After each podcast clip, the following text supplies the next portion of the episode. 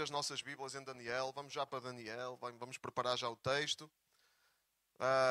O título desta série que nós estamos a fazer em Daniel é Exilados na Babilónia, porque nós estamos a falar sobre o livro de Daniel, que fala do povo de Israel que foi obrigado a sair da sua terra para uma boa parte do povo, para ir para uma terra estranha, porque foram... o Império Babilónico conquistou, destruiu o reino de Judá, varreu toda aquela terra e levou muita gente cativa. E eles ficaram exilados numa terra estranha durante 70 anos. E nós temos visto como nós também podemos aprender, nós como exilados também neste mundo, nós que temos, por um lado, somos cidadãos do céu, né? Estamos aqui... Aqueles que conhecem Jesus Cristo passam para outra cidadania, não é? Passam para outra pátria e somos cidadãos do céu. Então estamos aqui à espera que venha o nosso Senhor Jesus Cristo, à espera do dia. Mas por outro lado, também como Daniel nos mostra muito bem, nós também somos chamados para estar aqui e enquanto estamos aqui, no tempo que Deus nos dá aqui, nós trabalharmos pelo bem das cidades onde estamos cativos, digamos assim, não é? Paulo dizia que estamos presos num vaso, né? e estamos à espera da libertação para termos outro corpo glorioso, como Jesus teve também quando ressuscitou. Mas enquanto estamos aqui, é nosso dever nós envolvermos-nos com as nossas cidades, né? Envolvermos-nos com as pessoas nas nossas cidades e fazer aquilo que Jesus nos chamou para fazer, que é o quê? Ir, como ouvimos na semana passada, não é muito bem explicado pelo pastor José António, sobrinho, a ordem de Jesus é que nós possamos ir e fazer discípulos entre todas as nações, fazer com que todos os povos se tornem discípulos de Jesus. Então é para isso que nós estamos aqui. Então precisamos de estar aqui, não é? Precisamos de estar aqui. E vimos que, pelo exemplo de Daniel, que nos aponta também para o exemplo de Jesus, não é? Jesus quando esteve aqui, e já a Lídia dizia quando partilhou a palavra, não é? Que Jesus nos envia como o Pai o enviou, então Jesus também foi esse enviado para estar cá no mundo de uma forma plena e nós somos enviados também como Ele, como o Pai enviou Jesus, nós somos enviados também para fazer discípulos. E na última vez em Daniel nós vimos que Deus, Ele... Falámos de quê? Já foi há muito tempo, da última vez, não é? Mas falámos do episódio em que os amigos de Daniel foram lançados onde? Numa fornalha ardente por se recusarem a adorar a estátua que o rei Nabucodonosor construiu de um falso Deus. Eles recusaram-se, não é? Eles estavam lá, estavam adaptados lá na Babilónia, tinham responsabilidades, trabalhavam, mas havia uma linha que eles não atravessavam, não é? E essa linha era quando lhes... E uma dessas linhas era quando lhes pediam para adorar um falso Deus. Então eles recusaram e por causa disso foram lançados numa fornalha ardente. Mas quem é que estava lá com eles, na fornalha? O rei viu. Estava lá o anjo do Senhor, estava lá Jesus Cristo. Muitos estudiosos creem que aquela era uma figura, uma revelação de Jesus Cristo ali na fornalha. E vimos por esse episódio que mesmo nessas circunstâncias tão ardentes e quentes, né? Deus está lá connosco. Ele não deixa de estar connosco. Ele esteve lá.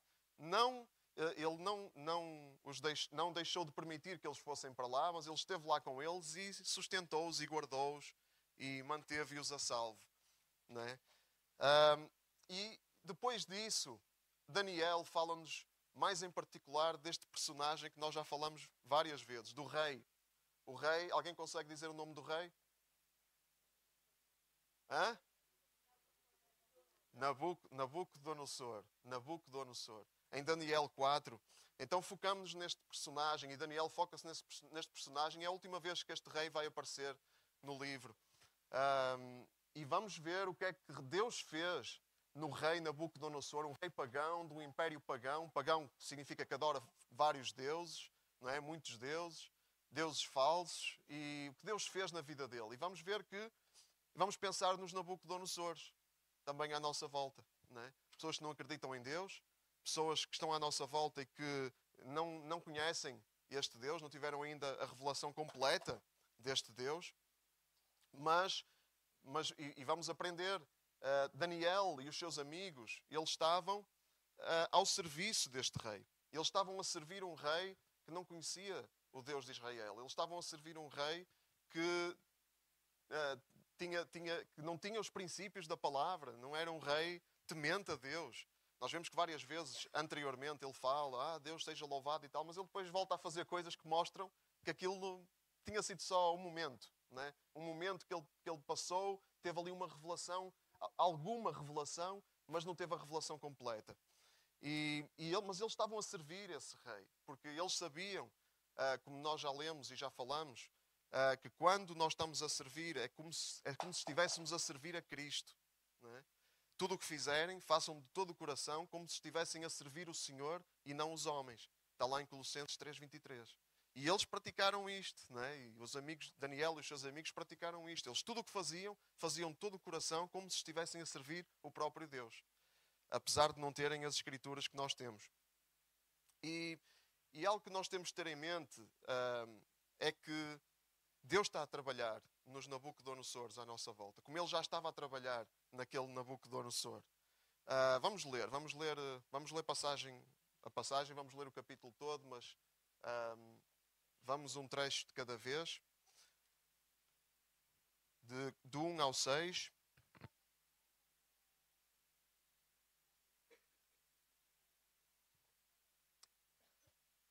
Isto é o rei Nabucodonosor, é um texto do rei Nabucodonosor. Eu vivia tranquilo no conforto e sumptuosidade do meu palácio.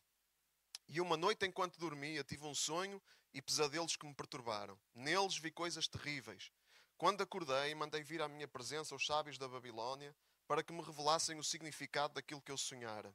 Os magos, adivinhos, astrólogos e feiticeiros compareceram diante de mim. Contei-lhes o sonho, mas não foram capazes de me explicar o seu sentido. Por fim, veio à minha presença Daniel, que também se chama Belteshazzar, segundo o nome do meu Deus. O Espírito dos deuses santos está com ele. Contei-lhe também o que sonhara e disse-lhe, eu sei que o Espírito dos deuses santos está contigo, ó Belteshazzar, chefe dos magos. Sei que podes entender todos os mistérios. Vou dizer-te o que sonhei para que me digas o que significa. Então o rei já tinha colocado Daniel como a pessoa com mais responsabilidade no reino, a seguir ao rei. Provavelmente era por isso que Daniel não estava lá no momento em que todos vieram adorar a estátua e os amigos de Daniel foram lançados na fornalha. Daniel não estava lá. Ele provavelmente tinha algum assunto urgente noutra parte do império, porque ele não estava nesse momento. Mas Daniel era tido pelo rei como uma pessoa sábia e que tinha o espírito dos deuses santos. Por isso é que o rei disse a Daniel, eu sei que o Espírito dos deuses santos está contigo, ó Belteshazzar, chefe dos magos. Sei que podes entender todos os mistérios. Tu podes entender todos os mistérios. Reparem na ideia que o rei tinha de Daniel. Não é? Reparem em quão alta consideração o rei tinha de Daniel. E como é que é possível entender todos os mistérios? Até aquele momento, todas as dúvidas do rei, Daniel tinha estado lá para esclarecer. Os sonhos enigmáticos que o rei tinha tido, Daniel esteve lá para esclarecer. Como é que é possível entender todos os mistérios? Que espírito é este? Que o rei Nabucodonosor dizia que era o espírito dos deuses santos. Não é? Na ideia dele, não é? Na ideia dele de vários deuses. Que espírito era este? Que espírito tinha Daniel? O Espírito de Deus. Não é? E este versículo fala disto, da revelação dos mistérios que o Espírito de Deus traz a todos aqueles em quem Ele se revela. E então, quando nós temos o Espírito de Deus a habitar em nós e recebemos Jesus como nosso Senhor e Salvador, como diz a Sagrada Escritura, Deus já preparou para os que o amam coisas que nunca ninguém viu, nem ouviu, nem passaram pela ideia de ninguém, mas Deus deu-nos a conhecer isto por meio do Espírito. Com efeito, o Espírito penetra em tudo, até nas profundezas dos planos de Deus. O Espírito de Deus conhece todos os mistérios. E quando nós temos o Espírito de Deus, nós estamos habilitados a conhecer mistérios. Nós não conhecemos nunca toda a revelação, não é? Porque há muita coisa que Deus ainda não nos trouxe ao nosso entendimento, não é? O olho não viu, ninguém ouviu, ninguém viu, mas nem passaram pela ideia de ninguém, mas o Espírito de Deus revela-nos essas coisas, não é? O Espírito de Deus trouxe-nos já toda a revelação completa do plano de Deus, que nós temos na Bíblia, não é? De Gênesis a Apocalipse, vemos toda a revelação do plano de Deus, e Ele vai-nos revelando mais e mais a cada dia dos mistérios de Deus que nós vamos aprendendo, não é? Que nós vamos aprendendo. E esse era o Espírito que estava em Daniel. Esse era o Espírito que estava em Daniel. E para nós termos o mesmo testemunho de Daniel, nós temos que ter o quê? O mesmo Espírito. Mas não é só o Espírito, não é? O Espírito que habita em nós, ele leva-nos para quê? Para a palavra de Deus. Porque é a palavra de Deus que nos dá revelação. É na palavra de Deus que nós entendemos o coração de Deus. O Espírito usa a palavra para nos mostrar o coração de Deus, para nos mostrar este plano maravilhoso. Nós não precisamos do Espírito para ter alguma revelação de Deus, certo? Certo? Nós olhamos para a criação, por exemplo, e toda a gente, mesmo quem não tem o Espírito de Deus, olha para a criação e tem alguma revelação do Espírito, das maravilhas de Deus, não é? Tem alguma revelação da grandiosidade de Deus, de como Deus é incrível e cria as coisas de uma maneira maravilhosa. Nós estávamos a dizer lá no retiro das crianças, não é, que uma mulher adulta, uma criança de 10 anos tinha 17 trilhões de células. 17 trilhões de células, não é? Células microscópicas que nós somos feitos. E uma criança de 10 anos já tem 17 trilhões de células. Uma mulher adulta tem 28 trilhões de células. Não é? E cada célula é uma máquina. Uma máquina incrível. Não é? Se nós estudarmos a célula, cada uma dessas coisas microscópicas é uma máquina incrível. Então nós olhamos para isso e nós temos alguma revelação de Deus, não é? Mas só o Espírito de Deus, através da sua palavra, é que nos pode dar revelação das profundezas de Deus, do coração de Deus. Então nós precisamos da palavra. Sem a palavra, nós não conseguimos entender quem é Deus, não conseguimos entender o plano de Deus, não conseguimos entender quem é Cristo, e por isso precisamos sempre de estar a aprofundar mais a palavra. Mesmo quem já leu a Bíblia toda, e quem já, mais do que uma vez, e quem já ouviu muitas pregações, e já estudou muito, todos nós precisamos da palavra. Mas a palavra tem que ser tornada viva para nós pelo Espírito de Deus. Porque há muita gente que lê a Bíblia e que é só um livro e não tem revelação, não é? Eu lembro-me quando eu comecei a ler a Bíblia e as palavras saltavam e começaram a ficar vivas, não é? E eu muita coisa não entendia, mas eu sentia a vida de Deus em mim através daquilo que eu estava a ler. Eu sentia o Espírito de Deus a trabalhar em mim, porque quando nós vamos de coração aberto e com o coração desejoso de conhecer Deus, Ele revela-nos através da sua palavra o seu coração e a sua natureza. E Deus nos revelará mistérios, irmãos. E Deus nos dará entendimento. E Deus nos dará sabedoria para nós vivermos neste mundo como Daniéis, não é? Porque o mesmo Espírito que estava em Daniel foi o Espírito que estava em Jesus Cristo. E Jesus Cristo, e é o mesmo Espírito que estava em nós. E Jesus Cristo conhecia o coração do Pai. Então é isso, é para isso que Deus nos chama. Para nós sermos também um instrumento de revelação para outros. Mas nós vemos aqui que Deus também fala diretamente às pessoas, não é? Deus também fala diretamente aos Nabucodonosores. E vamos ler no versículo 7. Vamos continuar aqui. Versículo 7. Enquanto dormia na minha cama, tive esta visão.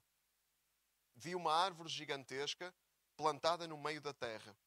Ela não parou de crescer até que chegou ao céu e podia ser vista do mundo inteiro. As suas folhas eram belas e estava carregada de fruto, suficiente para alimentar toda a terra. Animais selvagens descansavam à sua sombra, as aves faziam ninho nos seus ramos e todos os seres criados comiam do seu fruto. Enquanto eu, deitado, meditava na visão, vi que um anjo descia do céu, alerta e vigilante, que proclamava com voz forte: deitem a árvore abaixo e cortem os seus ramos. Tirem-lhe as folhas e espalhem os frutos. Afastem os animais que estão debaixo dela e enxotem as aves dos seus ramos. Mas deixem no chão o cepo com as raízes, com um anel de ferro e bronze à sua volta. Deixem-no ali no campo, juntamente com a erva. Será molhado pelo orvalho do céu e comerá a erva como os animais. Perderá o entendimento de homem, ficando só como um animal. E que fica assim durante 7 anos. Esta é a decisão dos anjos vigilantes, a ordem transmitida pelos santos. Todo o povo saiba que o Altíssimo tem poder sobre os reinos humanos e que os pode entregar a quem quiser, até mesmo ao mais insignificante dos homens. Reparemos na revelação que Deus deu diretamente a Nabucodonosor. E ele revelou-lhe quem Deus era, né? Ele revelou-lhe uma decisão que tinha sido tomada por Deus. E o que ele revela a Nabucodonosor é que Deus tem todo o poder. Basicamente, né? Esta é a revelação. Todo o povo saiba que o Altíssimo tem poder sobre os reinos humanos, que os pode entregar a quem quiser, até mesmo ao mais insignificante dos homens. Então, o Deus estava a falar àquele rei poderoso, do império mais poderoso da terra, estava a falar de que havia alguém muito acima dele, e que aquilo que ele achava que tinha, Deus podia, num abrir e fechar de olhos, tirá-lo e dar a outra pessoa. Deus tem todo o poder e é essa a revelação que Deus quer dar, né, a todos os Nabucodonosores, e este foi por sonhos. Então, Deus já está a falar antes de nós entrarmos em cena. Nós temos que perceber isso. Quando pensamos nas pessoas à nossa volta, Deus já está a falar, Deus já se está a revelar. Nós não começamos nada. Nós, como vimos a semana passada, estamos cá, a igreja está cá para fazer discípulos, para pregar o Evangelho. Mas Deus já está a falar. Nós não somos o princípio e também não somos o fim das coisas. Quando nós interagimos com alguém, quando nós falamos a alguém, quando nós estamos na nossa missão na Babilónia, nós não estamos a fazer nada, não estamos a começar nada novo. Deus tem um plano, Deus tem algo para fazer e Deus já está a fazer. E o que é que Ele está a falar? Aquilo que estávamos a ver, Deus revela a sua grandeza, Deus revela o seu poder. Isso já está patente para todos os seres humanos. Todos os seres humanos podem olhar à volta e ver as maravilhas de Deus, a grandiosidade de Deus. Isso não está oculto a ninguém. Por isso é que Paulo diz que nenhum ser humano é desculpável diante de Deus. Porque todos têm acesso, pelo menos, a essa revelação. Todos podem entender que tem que haver alguma coisa mais do que aquilo que nós vemos. E nós somos chamados para entrar no processo de Deus, neste processo de revelação de Deus. Nós somos chamados para entrar naquilo que Deus está a fazer. Com a nossa sensibilidade do Espírito, guiados pelo Espírito. Como é que nós estamos a entrar na vida daqueles que estão à nossa volta? Essa é a pergunta que temos de fazer. Como é que nós estamos a entrar? Nós, às vezes, sentimos que temos o peso todo em nós de ter que ensinar tudo aos outros, que eles não sabem nada. Nós não temos que sentir esse peso. Deus, Ele está a fazer alguma coisa. Nós temos que entrar no que Deus está a fazer. Temos que colaborar com Deus. Deus, Ele quer cooperadores. Como temos falado no Ministério da Reconciliação. Ele quer cooperadores para que possam chegar a outros e entrar no processo de Deus na vida de outros. Aquilo que foi falado sobre o retiro das crianças, Deus já está a falar a eles. Né? Deus já está a falar. Né? Aquilo que foi feito no retiro não foi o início nem foi o fim de nada. Foi uma coisa muito importante, mas um passo só no processo de Deus, né? Que nós queremos que continue. Agora, muitas vezes o que torna as coisas difíceis para nós, como tornou difícil para Daniel, é que nós às vezes temos coisas um bocado difíceis para dizer. Né? Vamos ler no versículo 15.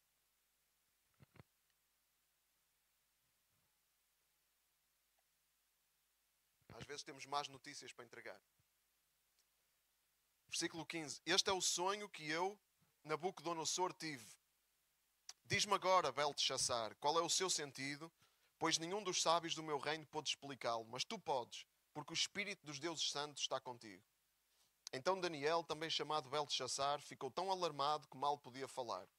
O rei disse-lhe, Belteshazzar, não te deixes alarmar pelo sonho e pelo seu significado. Belteshazzar respondeu, quem dera que o sonho e o seu significado se referissem aos vossos inimigos e não a vós, mas refere-se a vossa majestade.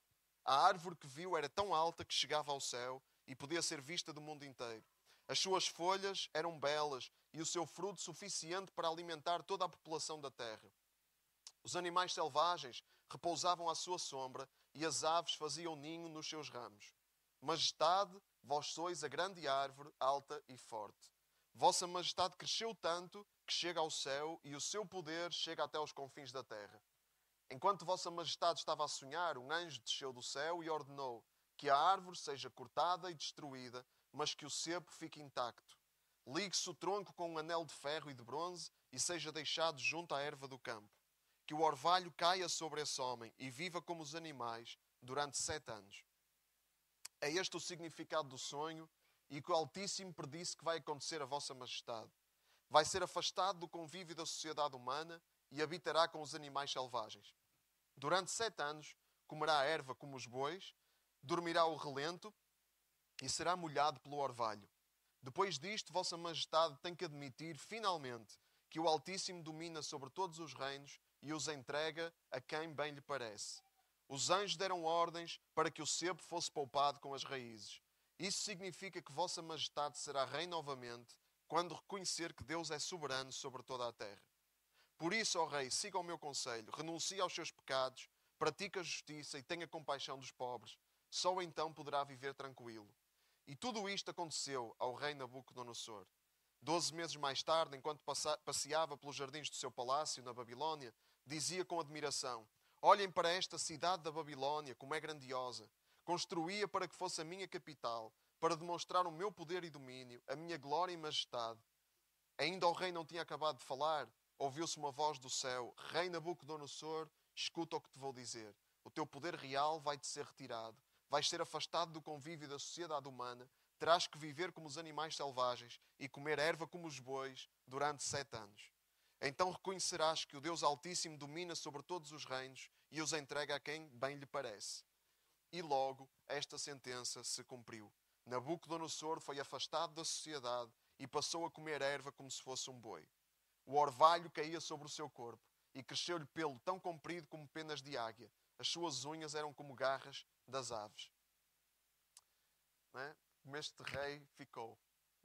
As notícias que Daniel tinha para dar ao rei, a revelação que ele tinha para dar, eram tão más, que Daniel mal podia falar. Ele ficou tão alarmado que mal podia falar. Porque a revelação era muito difícil de dar. E muitas vezes era a revelação de que o rei ia cair do seu poder e da sua majestade para uma condição miserável, como um boi a comer erva. Afastado da sociedade humana. E nós também, o que temos de partilhar, o que temos de revelar aos Nabucodonosores à nossa volta, também tem uma parte muito difícil. Não é? Tem uma coisa muito boa. Não é? Nós temos boas notícias. Costumamos dizer que temos boas notícias para partilhar. Quais são as boas notícias que temos? Em João 3,16, não é? O versículo que nós usamos. Deus amou de tal modo o mundo que entregou o seu Filho único para que todo aquele que nele crê não se perca, mas tenha a vida eterna. Que maravilha, não é? É fácil dizer isso. Deus ama-te, Deus entregou o seu Filho por ti e se creres nele vais ter vida eterna. Mas não é só isto que nós temos para dizer. Não é só esta revelação que nós temos para entregar. O texto continua. O que é que diz o texto um bocadinho mais abaixo no versículo 18? Quem crê nele não é condenado, mas quem não crê já está condenado porque não acreditou no nome do Filho único de Deus. É uma mensagem também de condenação. Olha, quem não crê já está condenado. Já está debaixo de condenação e o seu fim, sem Deus, é o inferno.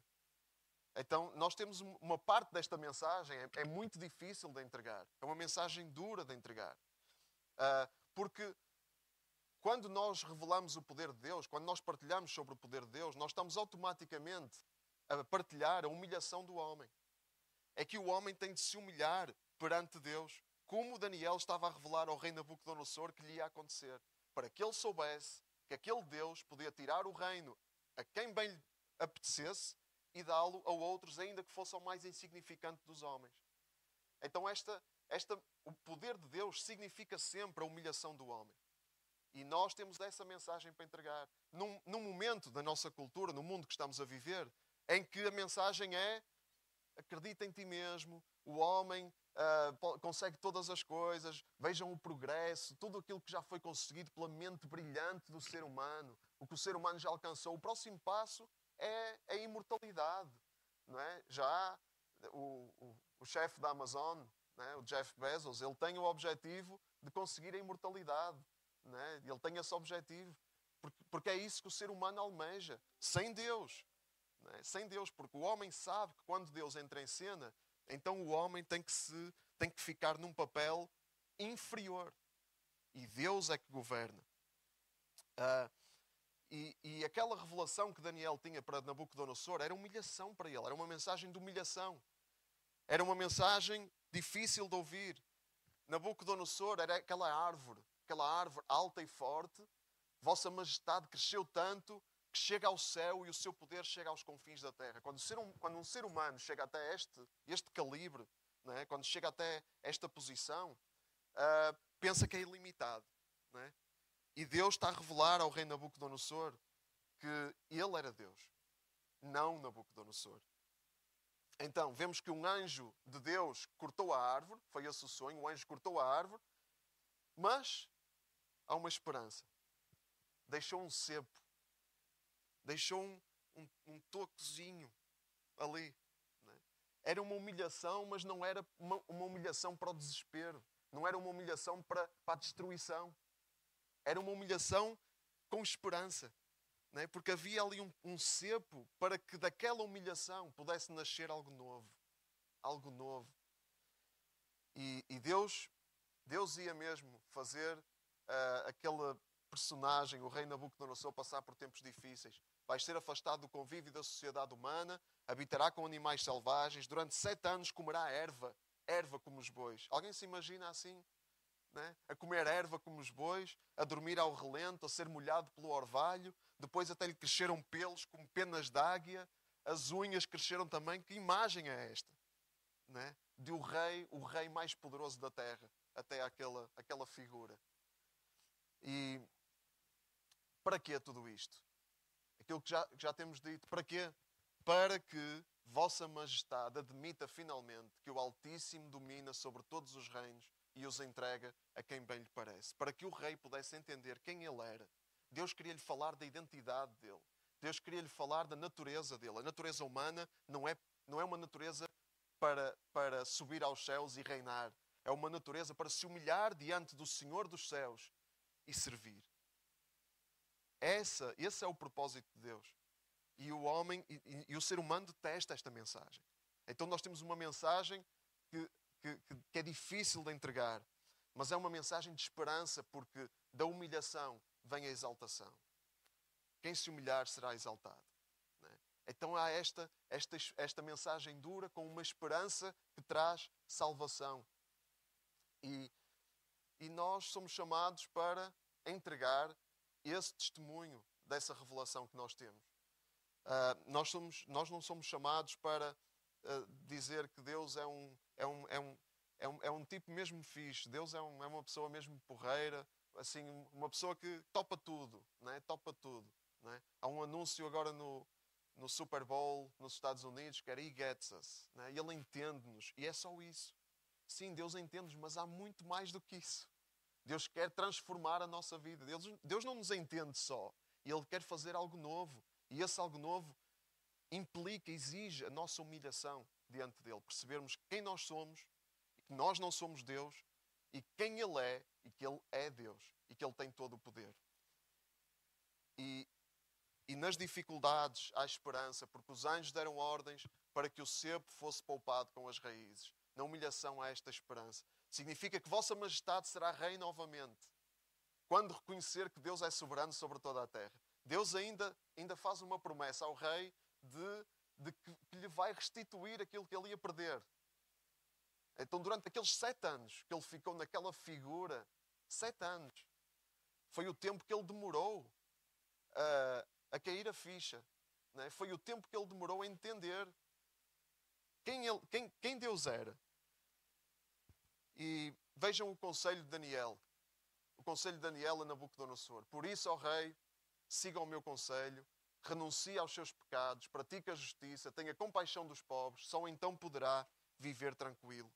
Então, há esta esperança, Deus quer fazer algo novo, mas Deus não quer apenas fazer algo novo, Deus quer levar-nos para uma vida nova, uma vida de renúncia ao pecado, uma vida de compaixão e uma vida de justiça. Deus quer levar-nos para essa dimensão. E Deus quer... Então, quando nós entregamos a mensagem, nós entregamos uma mensagem de humilhação, de salvação e de vida nova. Há uma vida nova. Não acaba na salvação. Agora sou salvo, o que é que eu vou fazer? Vamos viver uma vida nova, uma vida de renúncia ao pecado. E isso é um processo que leva a nossa vida toda, porque o pecado vai sempre andar atrás de nós e o pecado vai sempre... O autor aos Hebreus diz que combatemos até ao sangue, lutando contra o pecado. A luta contra o pecado é uma luta até ao sangue, é uma luta sangrenta. Uma luta para a nossa vida toda. E quem caminha com Cristo tem esse horizonte, né? E esse caminho para fazer. Um caminho de luta contra o pecado. Todos os dias, toda a vida. Mas é um caminho em que, como vimos no princípio, Deus está connosco. Deus não erra. Deus cumpre aquilo que diz. Tudo isto aconteceu ao rei Nabucodonosor. Vamos ler no versículo 26. Vamos ler no versículo 26.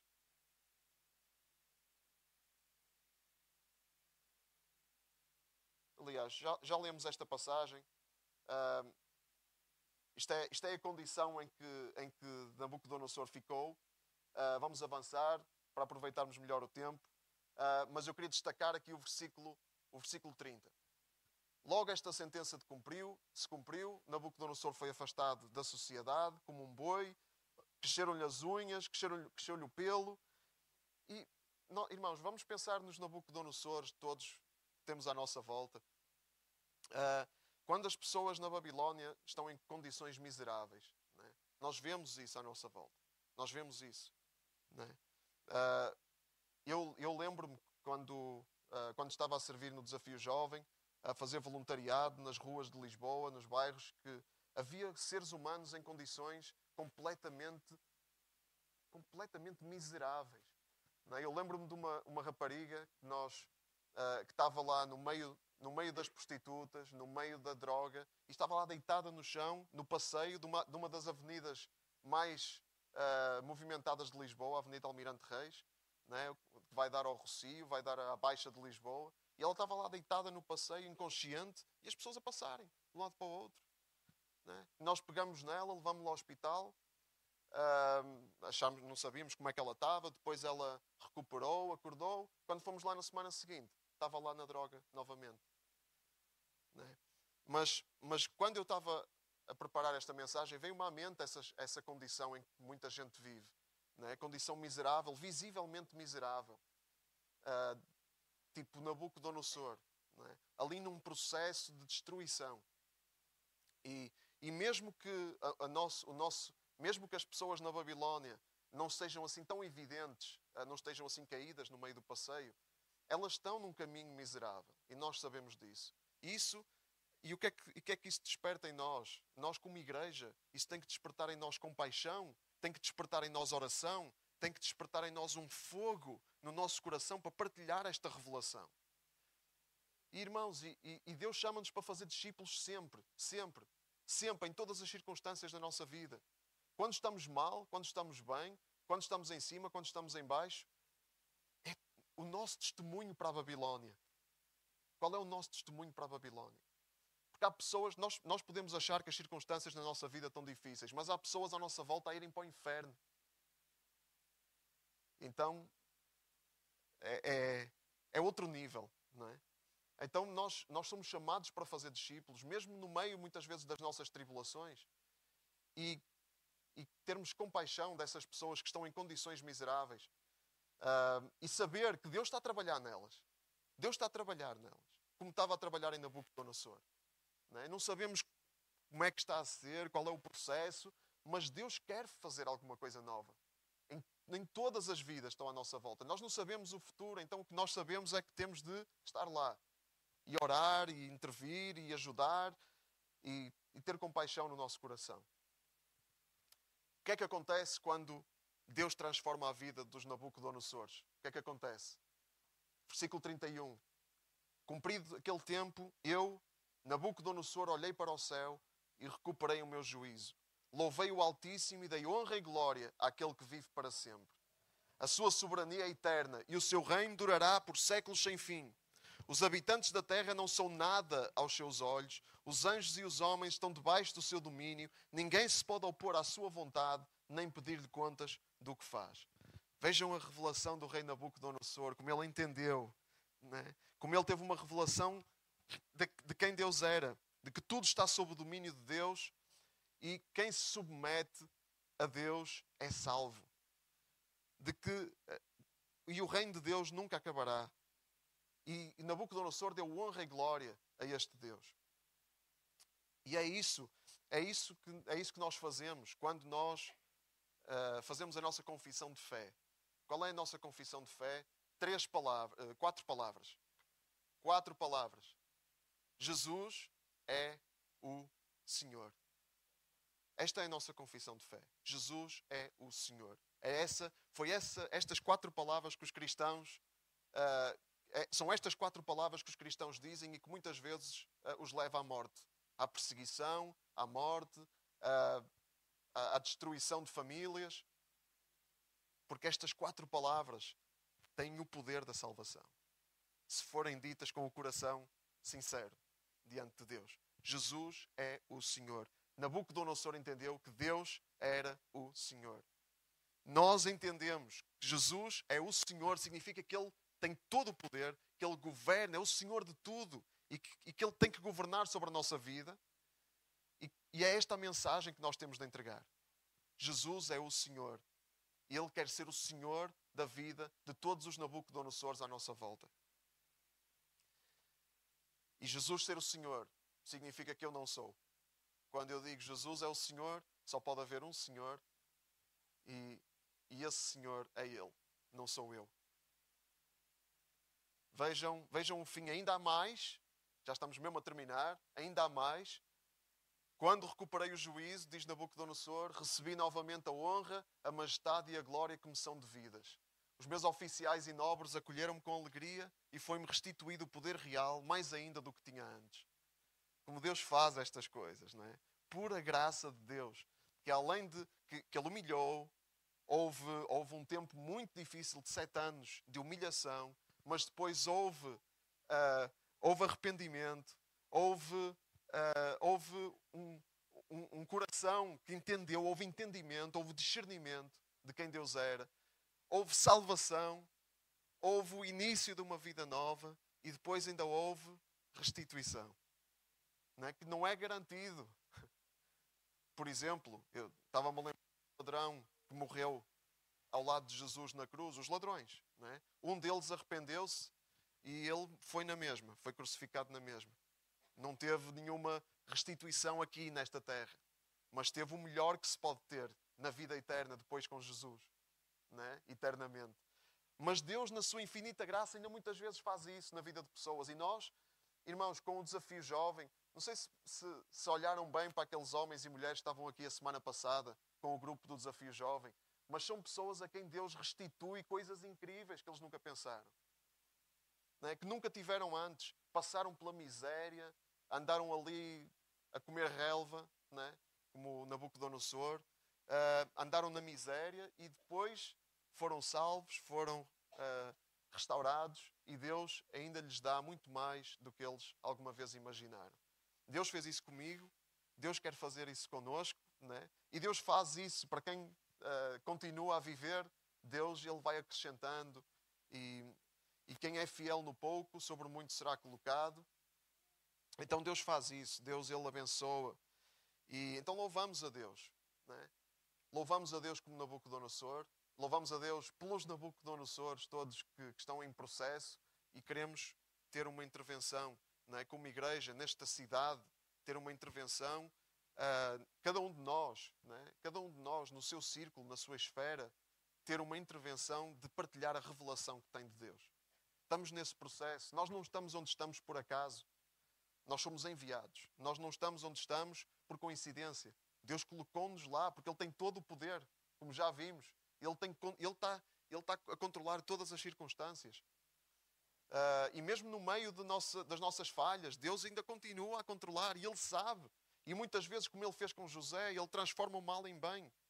Aquilo que os irmãos de José fizeram para o mal, Deus Ele fez para bem. Deus transformou em bem. Então Deus Ele está a fazer isso. Deus Ele está a fazer isso à nossa volta. Glória e honra ao Rei do Céu. Reparem, tudo o que Ele faz está certo. E são justos os seus caminhos. Sim, Ele tem poder para humilhar os orgulhosos. Olha, esse é o nosso desejo. A primeira coisa que devemos desejar é ser humilhados por Deus. É uma oração perigosa. É uma oração que nós não entendemos o que é que significa na realidade. Deus humilha-me para que na realidade tu sejas mesmo o Senhor da minha vida e não seja eu a disputar contigo o senhorio e o governo da minha vida. Porque é isso que nós fazemos. A cada momento nós disputamos com Deus o senhorio da nossa vida. É essa a nossa natureza velha de pecado. Não é? Essa é a nossa natureza de disputar com Deus o senhorio sobre a nossa vida, a cada dia. Isso é a essência do pecado. É dizer, eu sou Deus e não tu. Eu faço à minha maneira e não à tua. Então, começamos por isso, pela humilhação, que não tínhamos que passar por aquilo que Nabucodonosor passou, de preferência. Mas Deus fez isso para bem dele, no fim, né? Para bem dele e que nos possamos submeter a Deus como nosso Senhor todos os dias da nossa vida, para termos uma vida nova e isso ser testemunho também para as pessoas que estão à nossa volta, para que elas também queiram a mesma coisa que a gente tem. Vamos ficar de pé. Vamos orar. É por isso que nós oramos. É por isso que nós oramos, irmãos. É para que Deus faça em nós e para que Ele faça através de nós na vida dos outros. Oramos por isso. Irmãos, vamos criar este hábito de orar até com os nossos filhos, quem tem filhos, quem tem crianças. Criar o hábito de orar pelos amigos na escola que não conhecem Jesus, pelos pais, pelos professores.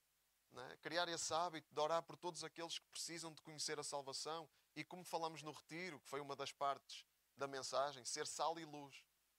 Né? Que nós sejamos esse sal e essa luz para que possamos partilhar a revelação de Deus. Vamos orar. Eu queria convidar cada um de nós, no seu lugar, a pensar em Nabucodonosores que tem à sua volta. Não é? Quem são os Nabucodonosores da tua vida? Que nós podemos ser Daniel para eles. Não é? Podemos, com o espírito que estava em Daniel e que está em nós, podemos ser luz na vida dessas pessoas. Quem são os Nabucodonosores que nós precisamos de colocar diante de Deus? Vamos pensar isso. Vamos pensar nisso durante uns segundos.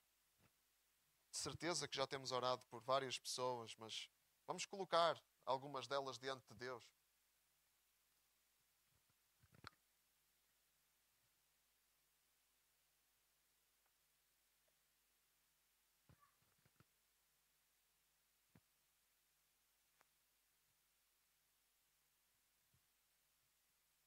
Sim, Deus, nós queremos olhar à nossa volta e ver, Pai, o que Tu já estás a fazer. Dá-nos discernimento do Espírito, Senhor. Não acharmos, Pai, que somos nós, que somos imprescindíveis, que somos o motor das coisas, que somos nós que fazemos acontecer, que somos isto, somos aquilo. Ajuda-nos a perceber que, em primeiro lugar, Tu já lá estás. Onde nós pensamos em ir, Tu já chegaste lá. Já lá estás, Senhor. Deus, e ajuda-nos a saber o nosso lugar, Senhor, e a cooperar contigo, Deus. A não nos queremos substituir a Ti, mas a cooperar contigo, porque Tu procuras cooperadores contigo. Deus, que possamos viver como enviados, Senhor, à nossa volta, e que todas aquelas pessoas que nós pensamos que vieram à nossa mente, Senhor, que não Te conhecem, que estão em condenação, porque quem não crê já está condenado. Senhor, estão numa condição de dirigir-se, Senhor, para o inferno, Senhor. Um inferno sem Jesus. Uma eternidade sem Deus, uma eternidade de morte e destruição e de tormento, Senhor. E ajuda-nos, Senhor, a ter esse fogo no nosso coração por aqueles que nos rodeiam, para Deus, para operar contigo, em cooperação contigo, ver a salvação acontecer, Senhor. Deus, ajuda-nos a ter um coração de intercessão, de oração, Pai. Que nós possamos despertar, Deus, e que possamos ir como enviados para onde Tu nos colocas, Senhor. A cada dia que nos levantamos de manhã, Senhor, que possamos entender que nós vamos para onde Tu nos queres colocar. Pai, que aquilo que nós temos à nossa volta, todas as dificuldades nas esferas em que vivemos, Senhor. Pai, que em tudo isso Tu estás a trabalhar, Senhor. E em tudo isso, Pai, Tu nos chamas para brilhar como a luz de Jesus, Senhor. Deus, em nome de Jesus, obrigado por essa honra tão grande, Senhor, que nós temos de poder Te representar neste mundo, Senhor. Perdoa-nos porque tantas vezes o fazemos mal, Senhor. Porque tantas vezes erramos e falhamos, Senhor. Mas ajuda-nos, Senhor, a não desistir, Pai. E a ir em frente, Senhor. E a continuar em oração, continuar em intercessão, continuar a interessar-nos pelas necessidades das pessoas que estão à nossa volta, Pai, para que possamos ministrar a revelação que já temos recebido, Senhor. Deus, em nome de Jesus, Pai, caminha connosco, sê connosco, envia-nos, Senhor. Oramos por esta cidade que Tu dizes-nos na Tua palavra para trabalharmos pelo bem das cidades para onde somos levados, onde somos colocados. Senhor, então oramos por esta cidade, pelas pessoas à nossa volta, pelos colegas de trabalho, pelos vizinhos, pela nossa família, Senhor. Deus, oramos por avivamento, Senhor. Oramos por salvação, Senhor. Oramos para que estas 4 palavras, Jesus é o Senhor, possam ser ditas de uma forma sincera, pela boca de muitos, Senhor. Em nome de Jesus, Pai. Para que o Teu reino cresça. Deus, em nome de Jesus, Senhor. E o Teu reino que durará eternamente, Pai. Amém.